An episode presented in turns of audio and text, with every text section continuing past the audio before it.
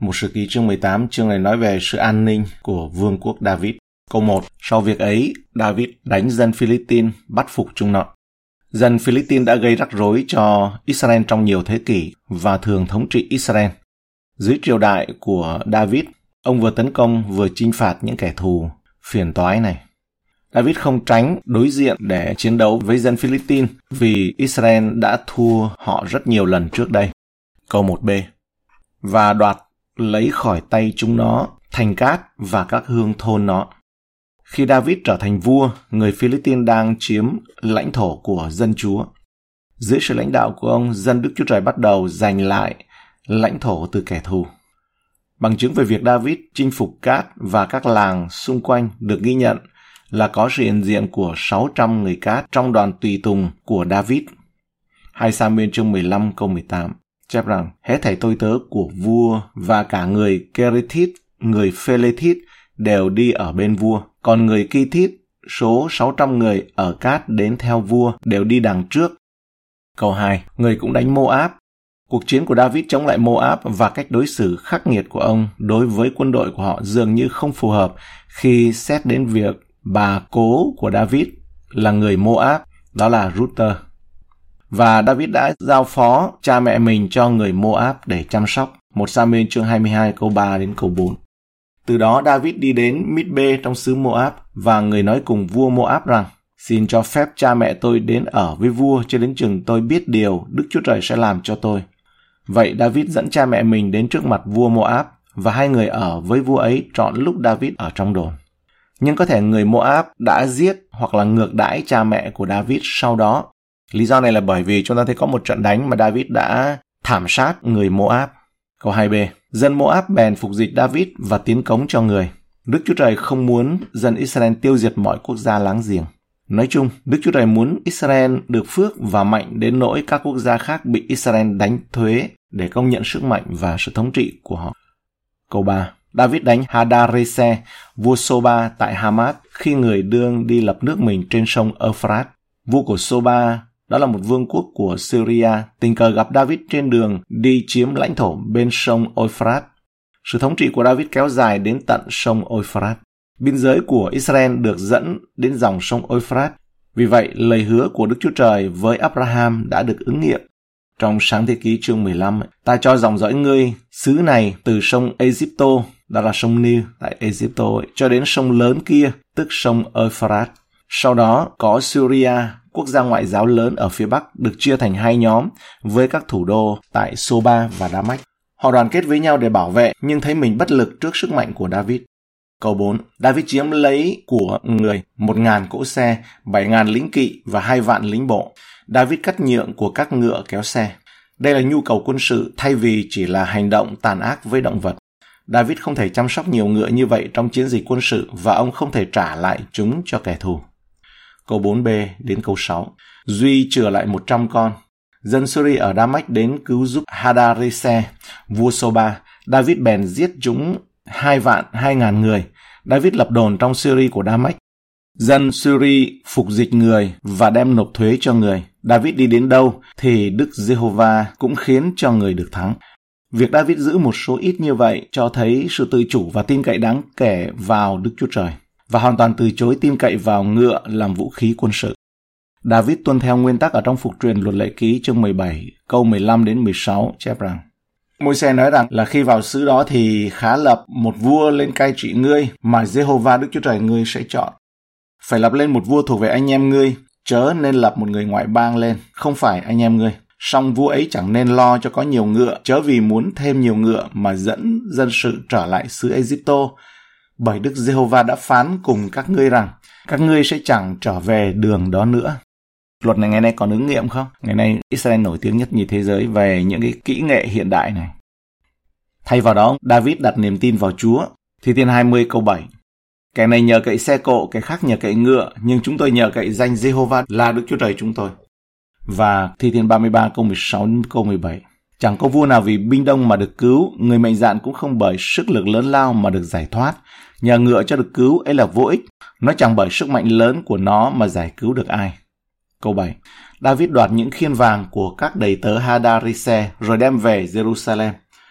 David lấy vinh quang của kẻ thù và biến nó thành chiến lợi phẩm về vinh quang và lòng nhân từ của Đức Chúa Trời. David trưng bày những khiên bằng vàng đó, làm chứng cho công việc Đức Chúa Trời làm trong và qua David.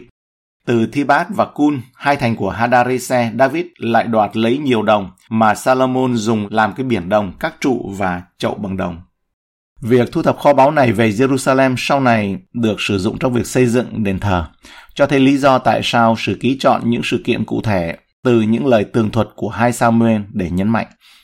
Thoạt nhìn thì đây là một hồ sơ hơi giả tạo về những thành công quân sự của David, được tạo ra bằng cách loại bỏ những câu chuyện thú vị hơn và những câu chuyện kém thuận lợi hơn đối với David.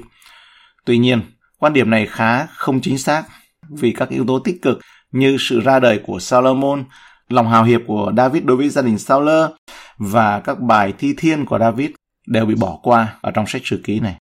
Bởi vì lý do là sử ký đã chọn để tập trung vào mối quan hệ giữa các cuộc chiến đấu của David với giao ước của David và việc chuẩn bị xây dựng đền thờ. Người ta cần hai thứ để xây dựng một ngôi đền an ninh và tài chính.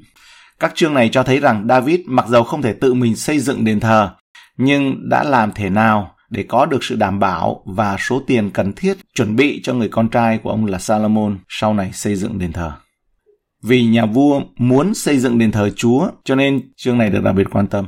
Nó cho thấy làm thế nào trong những cuộc chiến tranh này, David đã tích lũy một kho báu với mục đích đó, chứ không phải là dành riêng cho bản thân ông ta, mà là dành cho con trai của ông ta, mục đích là để xây dựng đền thờ.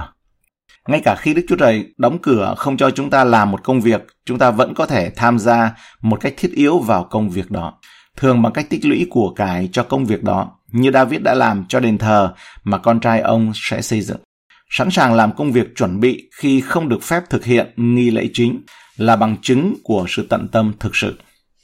Câu 9 đến câu 10 Khi Tohu, vua Hamad, hay rằng David đã đánh cả đạo binh của Hadarese, vua Soba, thì sai Hadoram, con trai người, đến chào mừng và ngợi khen David, bởi người đã chinh chiến với Hadarese và đã đánh người, vì Hadarese và Tohu thường đánh giặc với nhau luôn. Tohu cũng gửi đến các thứ chậu bằng vàng, bạc và đồng. Các quốc gia láng giềng đã nhìn thấy bàn tay của Chúa trên David và mang đến cho ông vinh dự và quà tặng. Họ biết rằng một nhà lãnh đạo mạnh mẽ tin kính của Israel sẽ tốt cho cả cộng đồng các quốc gia, chứ không chỉ tốt cho riêng Israel. Không phải mọi quốc gia ngoại giáo xung quanh Israel đều thù nghịch với Israel hoặc Đức Chúa Trời của họ. Và David không đối xử với họ như thể họ là kẻ thù. Chúng ta phạm sai lầm nếu coi mọi người chưa tin Chúa là kẻ thù công khai của Chúa. Con trai của Tohu có lẽ được gọi là Hadoram, chứ không phải là Joram như ở trong 2 Samuel chương 8 câu 10 thì ở đó gọi là Joram. Bởi vì Joram đó là một tên Hebrew, còn Hadoram ấy thì là một tên ngoại chứ không phải là tên Hebrew. Và Joram là điều nó khó có thể xảy ra, bởi vì cái nước láng giềng này là không phải là nước của người Hebrew. Câu 11. Các đồ ấy David cũng biệt riêng ra thánh cho Đức Giê-hô-va luôn với bạc và vàng mà người đã đoạt lấy đem về từ các dân tộc. Khi David nhận được sự tung hô này từ các quốc gia, ông đã dâng tất cả cho Đức Giê-hô-va. Ông biết rằng sự ngợi khen và vinh hiển thuộc về Đức Chúa Trời, không phải về ông. David có thể xử lý thành công cũng như thất bại một cách rõ ràng. Câu 11b đến 12 tức từ Edom, Moab, dân Ammon, dân Philippines và dân Amalek, và lại Abisai, con trai của Serusa đánh giết tại trong trũng muối một vạn tám ngàn người Edom. Bằng cách kể ra những quốc gia bị khuất phục này, chúng ta biết rằng David đã chiến thắng trọn vẹn. Đức Chúa Trời đã dùng David để dẫn dắt Israel chiến thắng kẻ thù ở mọi hướng. Israel sở hữu nhiều đất đai mà Đức Chúa Trời đã hứa với Abraham. Sáng thế chương 15 câu 18 đến 21. Dưới triều đại của David, hơn bất kỳ thời điểm nào khác, David đã có thể làm được rất nhiều điều chống lại kẻ thù của Đức Chúa Trời bởi vì ông không giống như Saul, không bị lao vào việc chống lại dân sự của Đức Chúa Trời như con thiêu thân. Câu 13 Người đặt đồn tại Edom và cả dân Edom đều phải phục dịch David.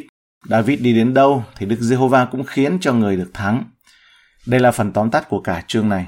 Mọi chiến thắng và mọi kẻ thù bị khuất phục là bằng chứng về quyền năng bảo tồn của Chúa trong cuộc đời và triều đại của David. Câu 14. David làm vua trên cả Israel. Chương chiến thắng, phước hạnh và thịnh vượng này mô tả đời sống quốc gia của David dưới triều đại của ông. Đây là một lý do tại sao David thường được gọi là vị vua hay là người cai trị vĩ đại nhất mà Israel từng có. Đây là cách Đức Chúa Trời muốn cai trị trong cuộc đời của Saul, nhưng Saul đã chống đối Chúa và khước từ thánh linh của Ngài. Vì David để cho Đức Chúa Trời khuất phục Ngài, nên các quốc gia đã khuất phục trước mặt David. Câu 4b. Lấy sự ngay thẳng và công bình mà xử với dân sự của người. Điều này cho thấy rằng David là một vị vua vĩ đại đối với người dân của mình, không chỉ đối với các quốc gia láng giềng. Ông đã hoàn thành nhiệm vụ cơ bản của chính phủ thi hành phán quyết và công lý. Câu 15. Joab con trai của Serusa, thống lãnh đạo binh, Josaphat con trai của Ahilut làm quan thái sử. Không một người cai trị vĩ đại nào thành công một mình, chỉ những tổ chức nhỏ nhất mới có thể được quản lý tốt nếu không có một đội ngũ tài năng và tận tâm. Một phần thành công của David với tư cách là người cai trị là khả năng tập hợp, huấn luyện, trao quyền và duy trì một đội ngũ như vậy. Chúng ta không bao giờ tìm thấy một danh sách như vậy liên quan đến việc tổ chức chính phủ của vua Saul. Điều này là do chính phủ của David có nhiều hình thức và cơ cấu hơn của Sauler. Có giới hạn cho những gì chúng ta có thể trở thành và những gì chúng ta có thể làm cho Chúa nếu không có trật tự và tổ chức.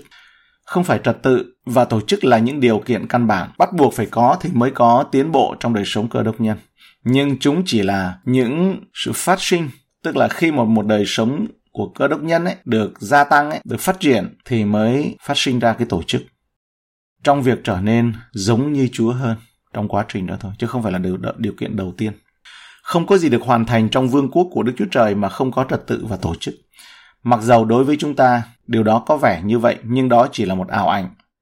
Đằng sau hậu trường là Đức Chúa Trời đang hành động hết sức có trật tự và tổ chức, mặc dầu đôi khi chúng ta thấy mọi cái nó rất là lộn xộn và chúng ta không nhìn thấy. Câu 16. Sa đốc con trai của Ahitub và Abimelech con trai của Abiatha làm thầy tế lễ, javeza làm quan ký lục. Có hai trung tâm thầy tế lễ vào thời điểm này, tức là hai thầy tế lễ. Một là ở Cabion với đền tạm của môi xe và bàn thờ của lễ thiêu. Và cái kia thì ở Jerusalem với chiếc lều tạm đặc biệt của David mà ông đã dựng lên cho hòm giao ước. Vì vậy có hai thầy tế lễ là Sadok và Abiathar. Câu 17 Benaisa con trai của Jehozada cai quản người Kerethit và người Phelethit, còn các con trai David đều làm quan đại thần gần bên vua.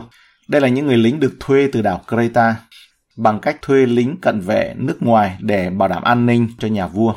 David sẽ giảm thiểu khả năng trở thành nạn nhân của sự cạnh tranh giữa các bộ tộc. Những người đàn ông từ Creta này có thể hết lòng trung thành với ông.